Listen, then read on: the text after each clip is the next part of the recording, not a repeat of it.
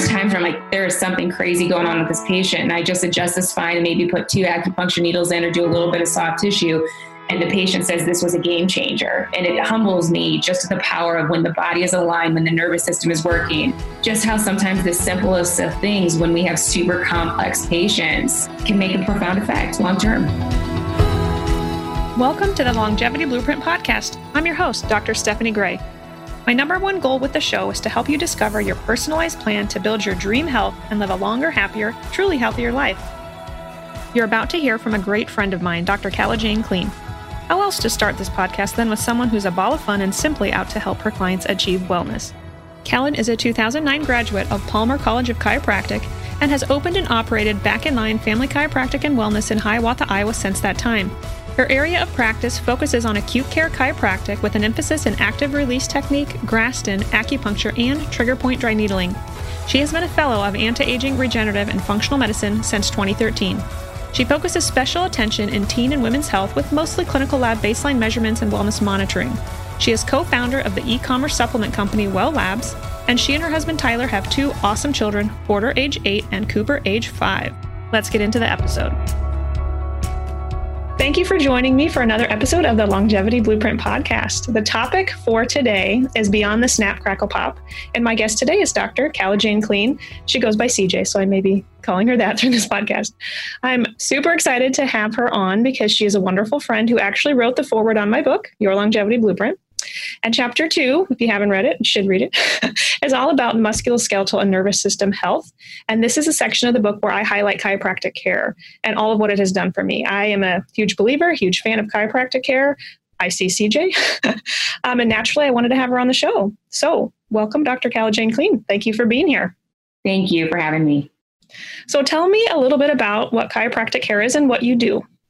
Yeah, so chiropractic care is this wonderful study of health from, there's a phrase called above, down, inside out in the chiropractic jargon. And we believe health comes from within, and God created our body to heal itself. We sweat when we're hot, we shiver when we're cold, and we just have these innate abilities that we believe with chiropractic and staying in the line that it just helps optimal function from a variety of parameters, really from a whole system, whole body approach. We help treat patients, relieve pain, relieve ailments without the use of drugs. We use our hands and we use some various tools that allow us to uniquely treat each and every individual patient. Wonderful. Well, we titled this podcast Beyond the Snap, Crackle, Pop because I think some individuals have a minimalist perspective on what chiropractic care really can do for them. But I want to address the snap, crackle, pop. So first, what is happening when you get adjusted and you hear that popping sound? It can kind of be scary. So what's happening? Yeah.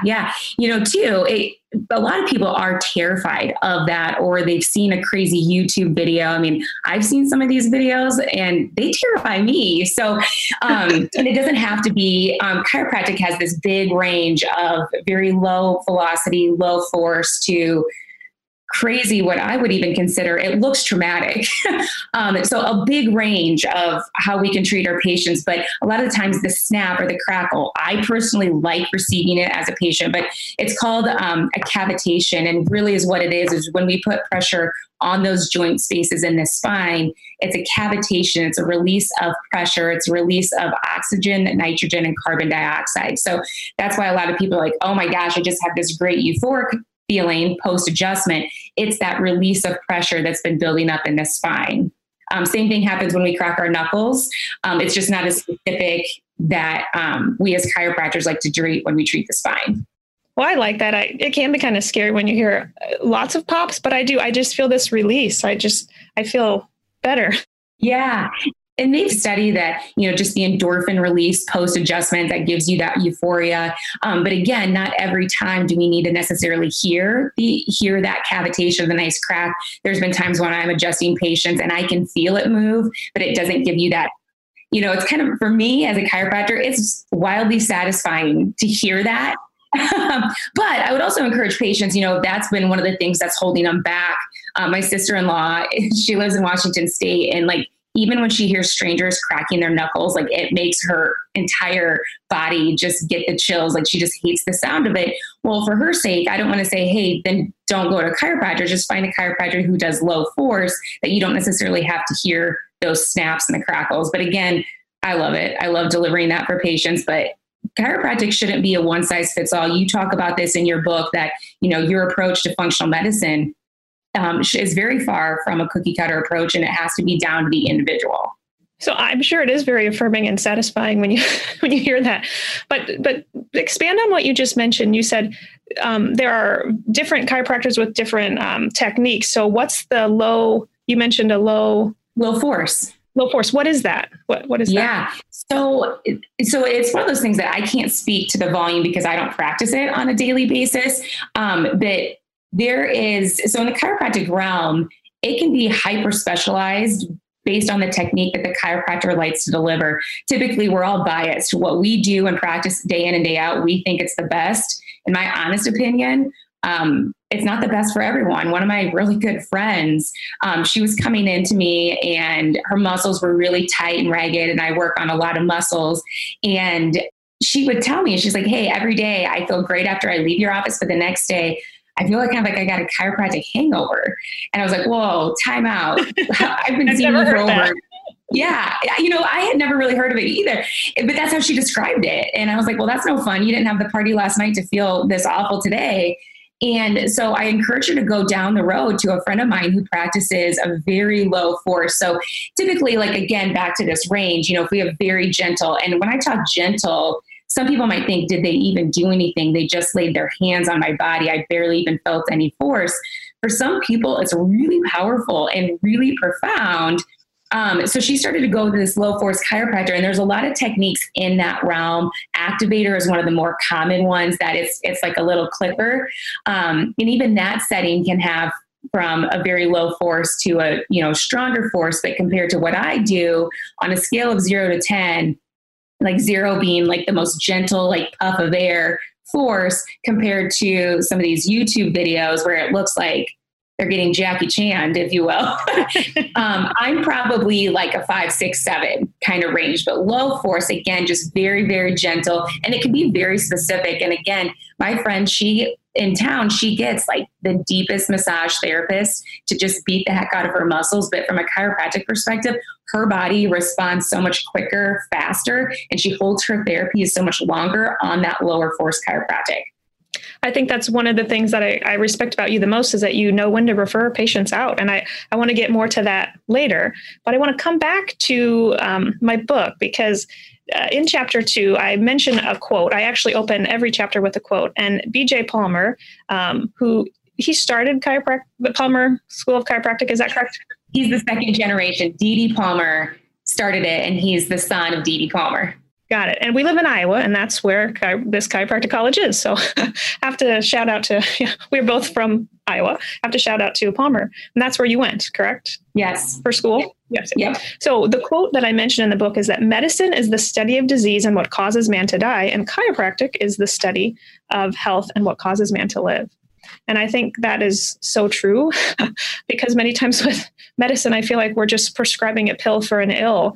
And with chiropractic care, I feel like that's what's, like you mentioned, helping release the nitric oxide and energizing us and really helping support all of our organ systems. And I know I previously had I was in a very stressed state. My nervous system, I was just in that fight or flight state, and I needed to go to the chiropractor, very frequently. I can stretch my appointments out a little further now, but I felt so just jazzed up, and I needed to get adjusted to help calm down my nervous system. So that's just one example, one testimony of how I've benefited from chiropractic care. I truly believe in this care. I almost went to chiropractic school myself, and I ended up going down the nurse practitioner route, which is great, because now I do have the option of integrating or combining, natural medicine with conventional medicine, and working with providers like you who provide, I guess we would call it more alternative care, but we need to offer our patients all of these options, because I think that gives them the best of all worlds combined that can help them live a better life, a healthier life. So I believe that all my patients should be seeing a chiropractor, and I'm not even a chiropractor.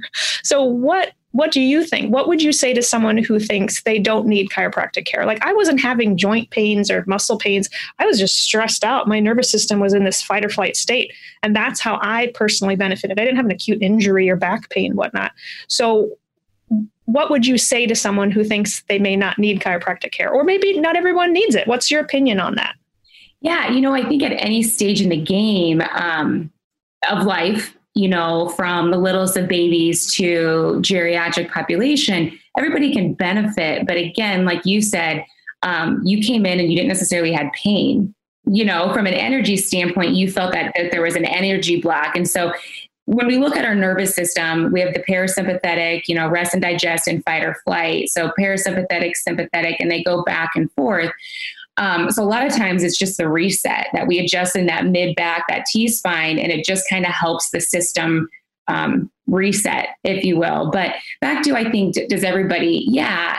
My yogis, my really disciplined patients that practice yoga that are very strong, but also flexible, they rarely need to come in. They are honoring their body. They're putting it through movements and motions. I mean, personally, I've walked into a yoga class feeling that I've needed an adjustment, and I spend the time and work on my body, and I walk out and like, I freed that up, you know, that I was able to do on my own. But I know some of my manual labor workers, they put a lot of wear and tear on their body, or our endurance athletes and triathletes, they literally physically are putting more miles on their body.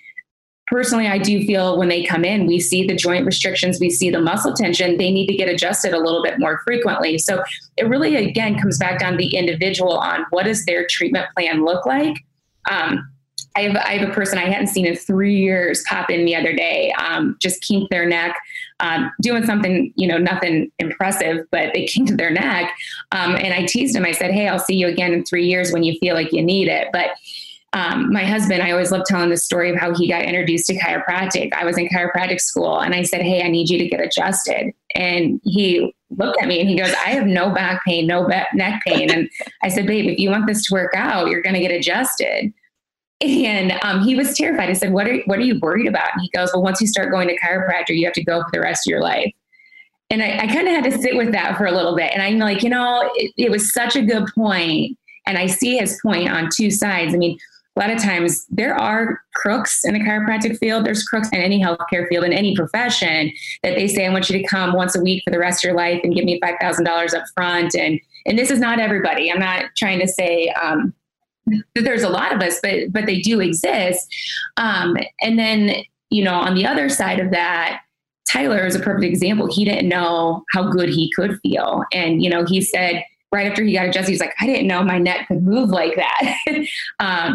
And then, you know, too, then the next morning he was like, I didn't know I could sleep that good and that hard. And he didn't know what he'd been missing out. So it's kind of cool that I've seen him morph into a better understanding and better connection to his body, because it just, he didn't know. So I always encourage people like, hey, give it a shot. Don't wait necessarily until you have pain. Usually that's what drives people to come see you, that there's, you know, in your case, what I witness is that people, you have two different types of patients.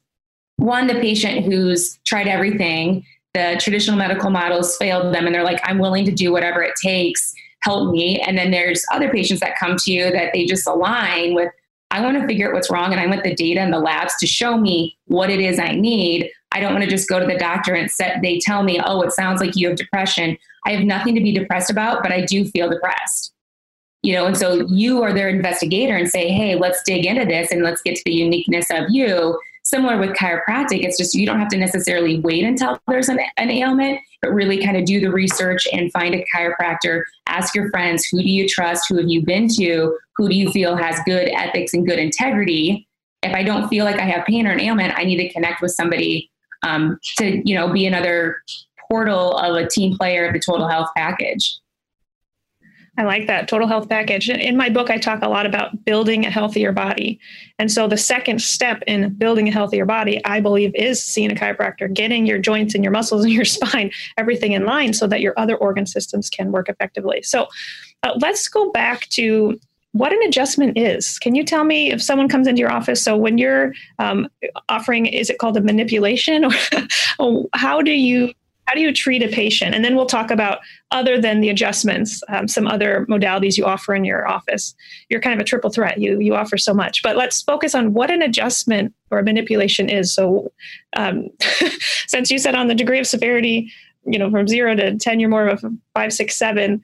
So if someone has never been to a chiropractor before, what is an adjustment? What can they expect? Yeah. So it really, again, depends on the type of chiropractor that they see for their first visit.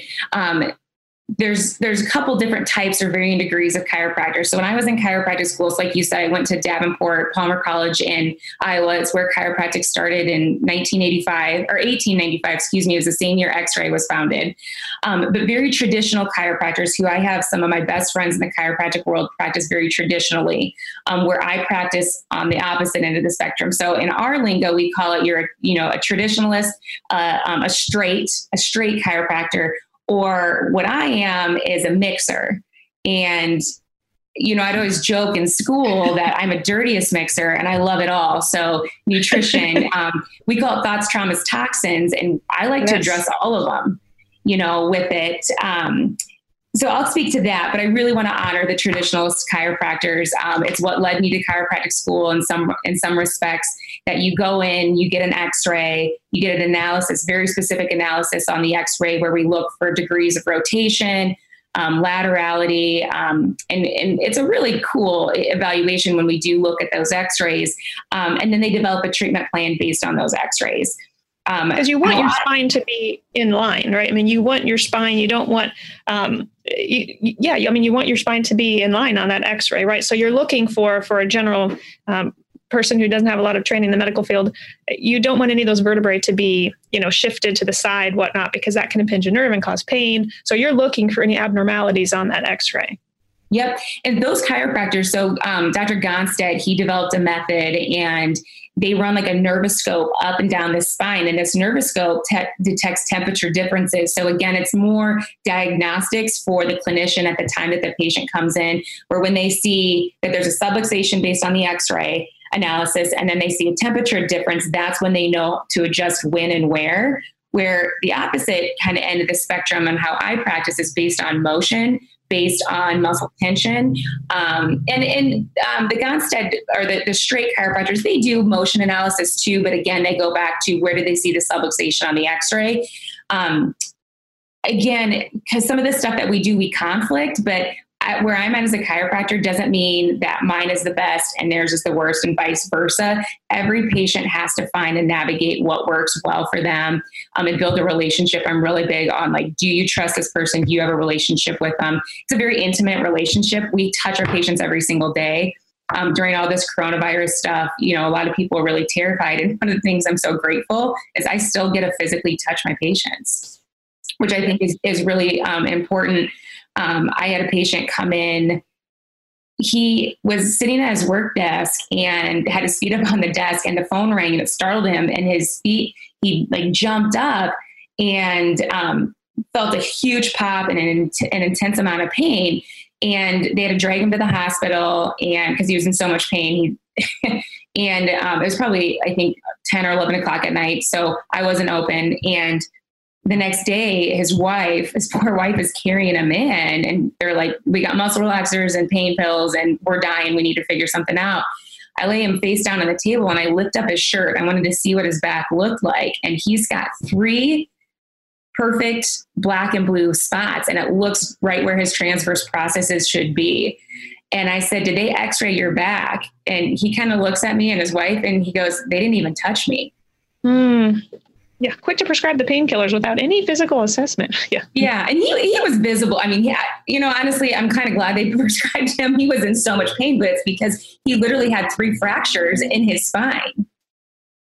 And so it's just one of those things, like, I feel very fortunate that we get to touch our patients. So anyway, I don't mean to tangent there, but I want to assess the motion through active range of motion, and then through static palpation when they're laying face down on the table, and find where those joint restrictions are. I have a lot of great colleagues that think that that's reckless. They don't like that I don't take an X-ray before I adjust a patient, but we listen to the health history. We make sure that there's nothing alarming that would indicate, hey, before I adjust, like that patient that I just mentioned who had the 3 avulsion fractures, he was so symptomatic that I'm like, I am so sorry to do this, but I should not treat you until we get a look at that x-ray so we know what we're dealing with. I had a roofer who he fell off the roof and landed on his feet. And 4 days later, he's in my office with just massive pain, but I didn't like the sound of it. And he did, he had a compression fracture in his spine. So we do our due diligence when x-ray is definitely matches the health history. We'll run that x-ray. And we have good results. If we didn't have good results, we wouldn't still be in practice today. So there's so many different ways that we can evaluate the spine. So again, it just comes back down to the provider and the chiropractor's training and just the techniques that they provide. You have the skills, it sounds like, to obviously palpate your patient and determine where they need that adjustment, but the wisdom to send them for an x-ray if needed. Yeah. Something that you've mentioned to me multiple times. What's the saying that you say? There's 500 chiropractors, 500 different. The great thing about chiropractic, there's over 200 techniques and philosophies out there. The bad thing about chiropractic, there's over 200 techniques and philosophies out there. The good and the bad. Yeah. Well, beyond getting an adjustment, I think what partially has helped us, I think, become such good friends. We just have a similar way of thinking. You offer more than the snap, crackle, pop. And that's, again, kind of why I titled the podcast this. That's so important. And I want to hear that, that snap, crackle, pop. But what do you offer in your office beyond the adjustment? I think that really strengthens the care you can provide to your patient. So what else do you offer there? What other tools and techniques do you have? Yeah. So beyond the snap, crackle, pop, which again, that's like my backbone, literally. It's my foundation of how I became a healthcare provider.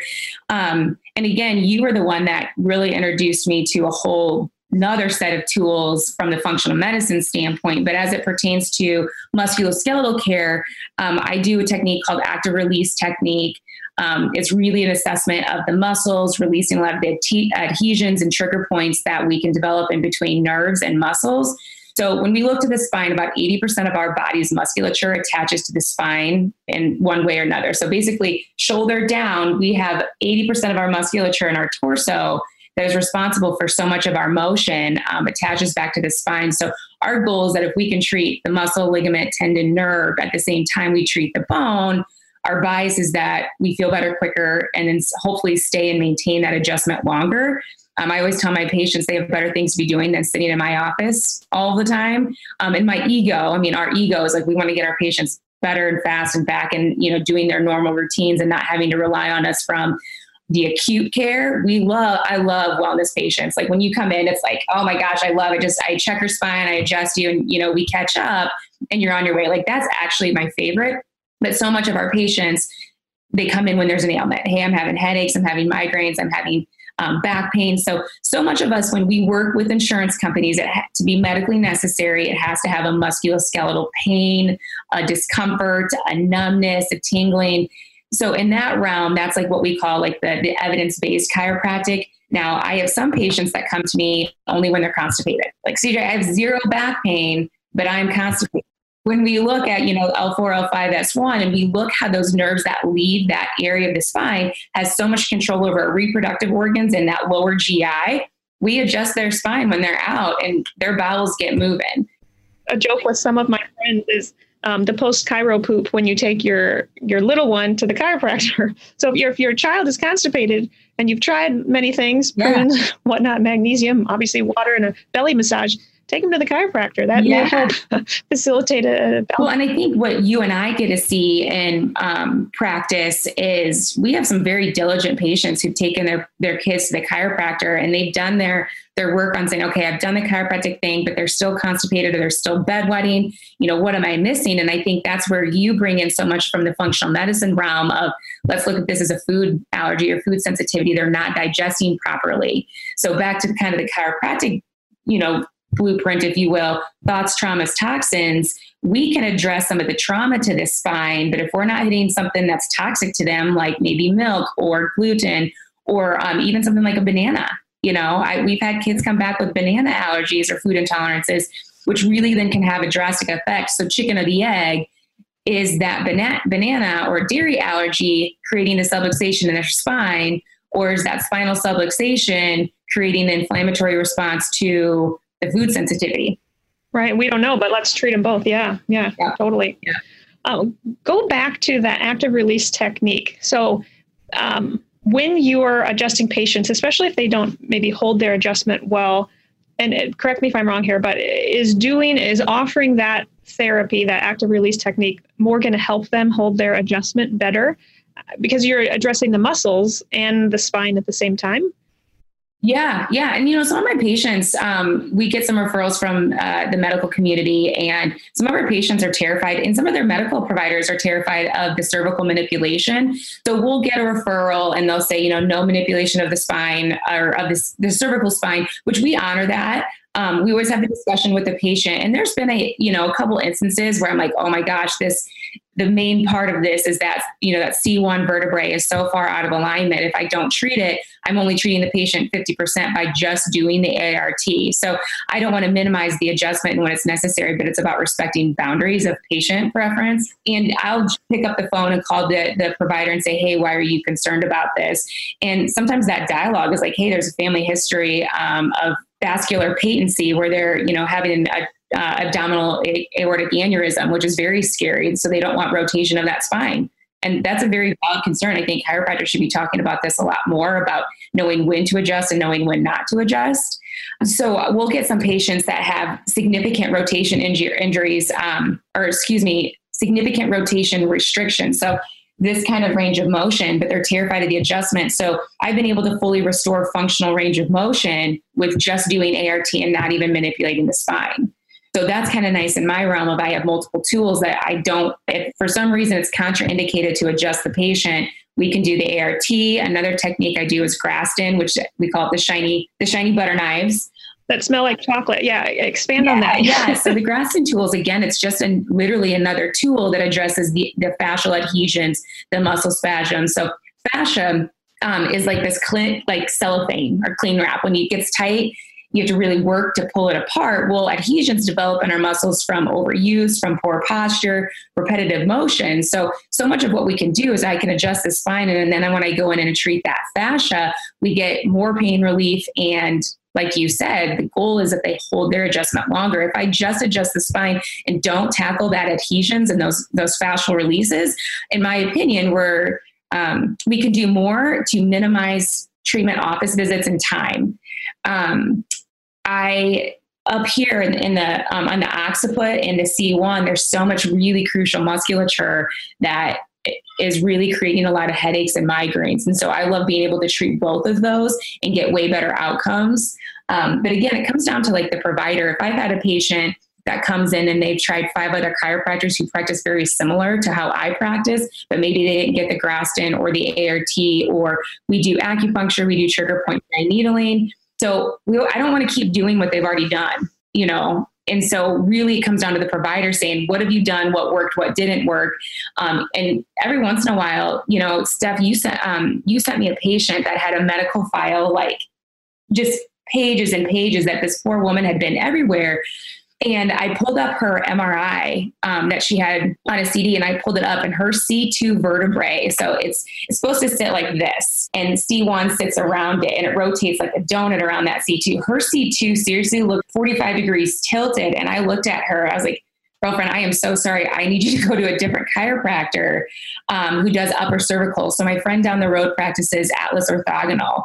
And I said, I want you to start with her. And I thought my friend Maggie was just going to have to see her seriously like 100 times for how awful that C2 looked. And I got an email from that patient probably 3 weeks later and said, Maggie has changed my life. But in my professional opinion, there's no way I would have been able to get to that level of specificity that Dr. Maggie did because I just didn't practice that technique. So really, again, I think it really comes down to the provider to really look at the patient from the whole picture of saying, what is it that I think you need? And sometimes I'm wrong. Sometimes I have been humbled and underestimate the power of what I do. It's just a tool. I'm just a mechanic. The body is the healer. I just really work to put the tires rotated in the right spot. So there's times where I'm like, man, there is something crazy going on with this patient. And I just adjust the spine and maybe put 2 acupuncture needles in or do a little bit of soft tissue. And the patient says this was a game changer. And it humbles me, just the power of when the body is aligned, when the nervous system is working. just how sometimes the simplest of things when we have super complex patients can make a profound effect long-term.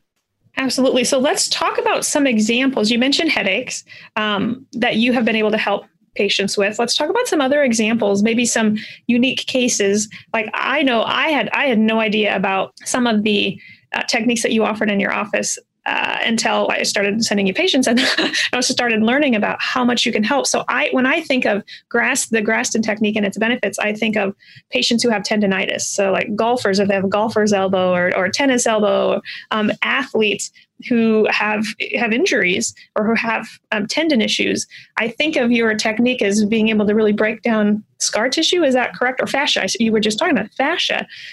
So can you, obviously this is not my forte, so can you expand on, for a listener, some complaints they may be having that these services, these techniques could help? So like tendonitis, carpal tunnel, plantar fasciitis, some of those things that these therapies could help that they may be totally unaware of and didn't realize how much they were missing out. Yeah. Well, and two, I think sometimes even my own patients, they'll say, oh yeah, I've got this case of plantar fasciitis and I've been treating their headaches.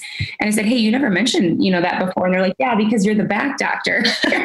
And some people, some chiropractors, they don't want to touch the feet. They don't want to deal with carpal tunnel. They just want to adjust their spine, and that's fine.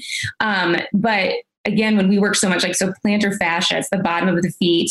In cadaver labs, we've literally been able to trace the fascia from the bottom of the feet through the back of the Achilles, all the way up the hamstrings, all the way to the C1 vertebrae. Like that's just how much fascial connections. Wow. There's some pretty cool YouTube videos where they explain what fascia is. There was some woman that gave a TED talk and she was a fascia expert, and she had this really cool bodysuit that she was able to pull the fascia up, and then just to be able to see, I don't know if you can see on my shirt here, like when you pull it and you twist it, that's what happens to fascia. And so how does fascia get tight? When we sit at our desk all day and doing this, the fascia and all the musculature, everyone starts sitting upright, but all of that fascia, it just tightens because we're in this position and posture all day long. This is also repetitive motion. We'll get tightening of the fascia along the back and the rhomboid to do one of these things, but then in front it just gets tighter and tighter. And so we can work with the techniques to be able to open up that fascia. So the bottom of the feet, I like treating plantar fascia because one, it's so debilitating. Two, it really does impact patients' gaits. So what I mean by that is they get up in the morning and their feet just ache and they kill and they look like the Tin Man and Tin Woman getting out of bed. But it changes their gait and how they hunch down and their posturing. It's going to mess up their back long-term. So I like treating plantar fascia in the acute case when it's brand new, meaning 0 to 3 months.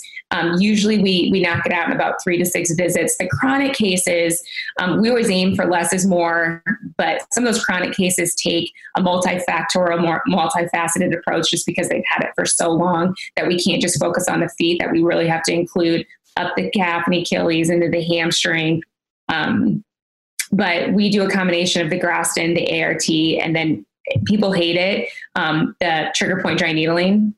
I try to do that last to see if we can get everything else cleared out. But if I don't, I always apologize because it's not pleasant. I mean, it's one of the worst techniques that I hate to deliver, but I love the results it gets. Yeah, they may hate it for 2 seconds, but then they love you 5 seconds later. Because yeah. And usually it's not 5 seconds later. I always tell them that the next day they might hate me and want to call me yelling in an email or through a text because they might feel way worse just with the feet and the biomechanics of the feet. And I can't tell a patient, hey, stay off your feet. So usually sometimes in the very first 24 hours, they absolutely hate me, but then follow the next day, they're like, holy cow, it starts to feel a lot better. Well, I've just heard incredible testimonies. I haven't had that done on my feet. I've had it done, I think, on my pecs. Because I get so tight right here from sitting like this. Yeah. Well, and pecs feels a lot more pleasant compared to the feet. That makes sense. Yeah, I hope you don't have to come in for the plantar fascia. I hope so too. I know I've had patients throughout the years have surgery scheduled for carpal tunnel syndrome, and I say, please just go see my friend. Please go see Dr. CJ. And they have canceled their surgeries. I mean, not that this therapy, we can't promise that is going to prevent everyone from, you know, ever needing surgery. But I know these patients have been extremely thankful that before they went under the knife, they at least tried, at least explored some other options. And you were very effective for them. So I thank you for that. Yeah, well, and thank you. And I guess kind of to piggyback off that, back to the functional medicine realm, I mean, when we feel the hands and we can find the nerve entrapments, typically we'll know very quickly, like within that first visit, if we can recreate the very symptoms that they have, it means that we're on the right structure and the right anatomy that's creating the pinch and the hose. Think about it that way. I mean, anytime we've got carpal tunnel, there's a nerve being impinged. So what they do surgically is they go in and cut the fascia so that the nerve can glide through there. And so our goal is that, can we break through that fascia, you know, and we can have carpal tunnel symptom being trapped here all the way, you know, from the elbow to parts of like in the shoulder and the musculature here and here, all the way into the neck, but they might not have any pain, nerve pain here. The pain might just be in the back of the hand. So even sometimes just doing that action will really flare people up. Well, how do we type all day? It's in that action. So we can start by treating in the hand, but you know, a good clinician, we're supposed to find it in the kinetic chain. However, back to the functional medicine and the thoughts, traumas, toxins, sometimes this is gluten intolerance. Mm. Yeah. What's contributing to inflammation throughout the entire body? Likely something you're eating. Yeah. This is undiagnosed autoimmunity. You know, when we can feel that there's just a lot of sticky swelling and inflammation in between the muscle bellies, that it's like, okay, we're not, and that's where it comes, is the patient willing and able to go down that route of exploring, you know, can we do some more diagnostic testing, or are we just going to go and create a surgery that'll give them relief? You know, a lot of the time it will, but not get to the root cause of the problem, because that gluten they're eating could lead to an autoimmune condition. It could be also the cause of other symptoms they're having that they haven't put the dots together yet on. Yeah. I mentioned earlier that I would get back to one thing that I appreciate about you is knowing when to refer patients out. And so you do send us a lot of patients when you say, hey, this patient's retaining a lot of fluid. Something's going on. You may refer us a patient to explore if even something like a mold toxin could be contributing to them retaining this fluid. Or I know you send a lot of patients out to lymphatic drainage specialists to help the patient literally get rid of some of the fluid. So I think that's one of your office's strengths also, is that you know when to refer patients out, who to refer them to. I know you've also you have two children, two beautiful, very blonde children. You can kind of see behind her in the pictures, actually. They're a little bit older now. I should update them, but. You had a very humbling experience with the birth of your second child, your son, that has taught you a lot in life, the lessons that you carry through your practice. So do you want to tell us just briefly kind of what that experience was like for you? Yeah. I love to tell it. Because my firstborn daughter, her name is Porter, and she was born on leap day. So just a unique soul, literally from day one. And she starts and I hate to admit this in front of like new moms, but she was sleeping through the night, like at 2 weeks. And I just had this like glow of last night, my 14-month-old was awake 3 times. I know. But I did. Bless you. I call it an innocent ignorance. Because I had it and I was glowing with the innocent ignorance of, well, yeah, it's because she's getting chiropractic and she's getting breastfed and I'm the best mom and I'm doing all these worldly things right.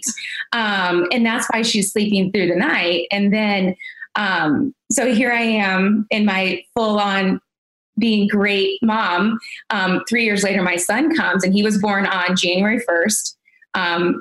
First baby of the new year. I have the weirdest birthdays for my kids, and the news always shows up. And I said, you just had the first baby of the year. Will you be on the news? Or you just had a leap day. It's like, of all the times you want to be on the news, it's not after you've just had a baby. But yeah, so Cooper came on January 1st, and that child was hospitalized 5 times before his 6 months of life. And he was sick with all these respiratory viruses, and he wouldn't fever, which as a chiropractor, you're like, man, the fever is what kills the virus. So the fact that he wasn't fevering was really kind of messing with me, and it made no sense because I was doing everything even better than what I had done with my firstborn. And so I kind of think God humbled me with respect to, oh child, you can do everything right and health still not be. And, you know, it was the humbling reality of like, we're not in control. And Steph, I know you've seen patients that they're doing the work, they're doing the diligence, they're doing the labs, they're doing the supplements, they're changing the lifestyle, and we're not getting the outcomes. And it's frustrating. And I think that's when we have to remember, like, the true healer and the true power, what made the body heals the body. And so I needed that, my son Cooper's experience, to be humbled that you can do everything right and still go wildly wrong. But in short, he is healthy. He is, I tell people, he's piss and vinegar now, but it was really a humbling experience. He was, we don't know why, but he was having massive kidney stones, which is very bizarre for babies and infants. He was clogging catheters because he had so many stones. But after that June visit down at the University of Iowa, we had a great experience and a great team there. It's kind of a miracle. We don't know what caused it and why it stopped, but I'm grateful. But I needed that. I needed to be humbled as a patient when you're so vulnerable, for somebody to help you, that you'll do anything. But also, you know, on the flip side of the realm of our own personal responsibility to take care of ourselves, eat a good diet, because I don't want to have to rely on the medical system again. Not that I don't trust it. I have a lot of faith in it, but just that level of vulnerability of when you feel so awful and so helpless, that it was a very uncomfortable feeling, but I needed to go through it. And I'm grateful that I had friends like you. There was a couple other friends in town that I, you know, healthcare providers that I could lean on and text ideas and to help fact find Cooper. Yeah. Well, thank God he is a healthy, adorable baby boy now. And I think what I love seeing when, not that I ever love to see a friend or a family member suffer, but what I do love to see come out of it is just how the appreciation that you have for the suffering and what has come out of that. And what now you can empathize differently with patients. I'm mostly just happy to know that he is doing well. What is one thing that you cannot live with every day? Like what's something that's very important to you that you can't go without on the health spectrum? Like what is one of your healthy addictions? I know that the addictions, you know, you would send me the email. You're like, what's the one thing that you do for longevity, or what's this? I'm like, man, Stephanie, my ADD of, I am not a pattern habitual person. My husband on the other side, like he has the same routine. He gets up in the morning, he goes to the bathroom, he washes his hand, brushes his teeth, and jumps in the shower. And like, he does it in a very like orderly pattern. And I am so not like that. So to answer the question, what is the one thing I do daily, is probably, I don't do the same thing every day. Or even I should have said, or weekly, what's something that you do weekly for yourself? Like, yeah. Or even I mean, I think, and again, this is just maybe the current moment, but the prayer, the meditation, daily, weekly. I mean, it might not be as long as it should, but it's definitely there in the daily routine. But I'm big on journaling and goal setting. I think in realms of longevity, we all need to know what we're working on and towards. Whenever we're at a conference or whatnot, I know you always have your book or in your purse, you're always writing things down, and goals are what, like 90% more likely to be accomplished if you write them down. So that's partially why you've accomplished so much, because you're writing them down. So audience, listeners, take that, take that to heart. Stephanie, let me ask you, what's yours? What is one thing that you can't live without, or that's part of your routine? You probably wouldn't like my answer. What I think of one thing I couldn't live without, I immediately want to say air conditioning, because I'm always so warm. I need air conditioning. I'll say this because of the next question that I was going to ask you, something that you do daily to support your immune system. I am pretty habitual about my supplements. That's just part of my routine. So something that I do every single morning is I wake up. If William's not up, I go out to the kitchen and I'm taking my supplements. So right now, silver is something that I love taking. I usually take it through flu season. I was kind of lax. I kind of laxed on it January, February, but then in March started taking it again. So I am fully habitual about taking my supplements. Like if I don't take them, it causes anxiety. That is something that I do daily, but I think prayer and meditation is more important than taking the supplements. So that's something also, especially as I'm feeding William and rocking him to sleep at night, that's kind of my prayer time. Pray over him, pray over, you know, business and family. And that's the time that I have right now to do that. So that's also part of my routine. But what do you do to support your immune system? Or what is a tip for the viewers, the listeners, on immune support? Yeah, no, one of the things that I feel really passionately about, especially with what you and I are seeing just in our patients, movement. and sweating. Our bodies were meant to move. We weren't meant to sit at a desk all day and sit at computers. We were meant to move. And I think that movement, from a longevity standpoint, I mean, it circulates the blood, it cleanses the blood, sweat detoxes the body. So it doesn't have to be a crazy cardio workout every single day, but getting strong, maintaining strong. So I'm a big, like, firm believer, if we're not moving, if we're not working out and sweating at least 20 to 30 minutes, 4 to 5 days a week, we're doing harm. And it doesn't cost anything. We can all do it with YouTube. And I mean, there is so much free information out there, literally at our fingertips, thanks to technology, that we have no excuse not to move. But even just like the mindful motions of yoga, and there's Tai Chi and Qigong, and even just something as simple as like bouncing on like those little trampolines, just to get the body moving and from an energy standpoint. So I'm a big believer in that. And thankfully, it was hard when, I think, as working moms, Stephanie, and you'd probably agree that the workouts, especially after you have a kid, then you're having to nurse them and then pump, or if you're not pumping, then you're changing diapers or doing laundry. And then you want to shower yourself, that like the whole time to work out, you have to either be really, really diligent. But, and I did, I fell off the wagon, working out with probably 4 or 5 years of, from the time that I got pregnant with my daughter till my son was having his second birthday, workouts were not consistent and not part of it. And now it's not about being fit for me, working out. It's about the mental clarity that it gives me to burn off the adrenaline and get clear in my head for the day. Yep. I totally agree. I used to go to yoga, and through my pregnancy, I went to yoga. I needed that so bad. And I have really laxed on that. And recently especially with everything being closed, yes, you can access it online. So I just said, okay, William, we're doing yoga today. And we were in the basement, and he was laughing at me and kind of looking at me and making faces like, like, what are you doing, Mom? I just stretched, and I let him kind of climb all over me. I got some yoga, and of course it wasn't the most relaxing practice, but we were laughing together. It was a fun experience, fun experience. And, and that just kind of motivated me to think there's no reason why I can't be doing this every week. And so that's something that I'm speaking out loud that I'm going to start incorporating again. And he's at the age now where I can leave and go to yoga. So when everything opens up, I look forward to getting back into that.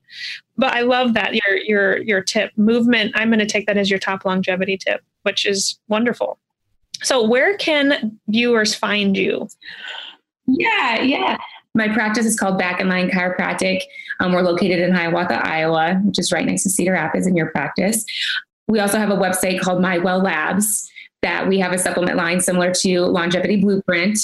Those are your websites, and you're on social media. Your businesses are on social media as well. Yep. Yeah. What are those two websites then? Yeah. mybackinline.com and then mywelllabs.com. Wonderful. And there's I don't even remember, like, Instagram might be at mybackinline. I'm not even sure. It's embarrassing that I don't know that. You can follow my personal page, which I mix personal and professional all the time. I have no boundaries. That might be a problem. I don't know. I'll get all those links from you, and we'll post all of that in the show notes. So please, please follow Dr. CJ Kleen on all of her social media accounts. CJ, this has been a total joy, and I hope viewers do realize they are likely missing out on the benefits of chiropractic care, and that they truly may not know how good they could feel if they can find and select a wonderful, good fit chiropractor for their health. So thank you so much for always supporting me, and thank you for your smile and the joy that you bring to all your patients and your just contribution to this world. So thank you for being on as a guest today. Thank you for having me. See, I told you she was fun. I hope Dr. Kleen has alleviated any fears you may have regarding seeing a chiropractor for the first time, and also truly conveyed the benefits of it. Chiropractic care is something I have received tremendous help from, and I, of course, want that for you too. Be sure to check out my book, Your Longevity Blueprint. And if you aren't much of a reader, you're in luck. You can now take my course online, where I walk you through each chapter in the book. Plus, for a limited time, not only is the course 50% off, but you also get your first consult with me for free. Check this offer out at yourlongevityblueprint.com and click the course tab. One of the biggest things you can do to support the show and help us reach more listeners is to subscribe to the show and leave us a rating and review on Apple Podcasts or wherever you listen. I read all of the reviews and would truly love to hear your suggestions for show topics, guests, or how you're applying what you've learned on the show to create your own longevity blueprint. The podcast is produced by the team at Counterweight Creative. As always, thanks so much for listening, and remember, wellness is waiting.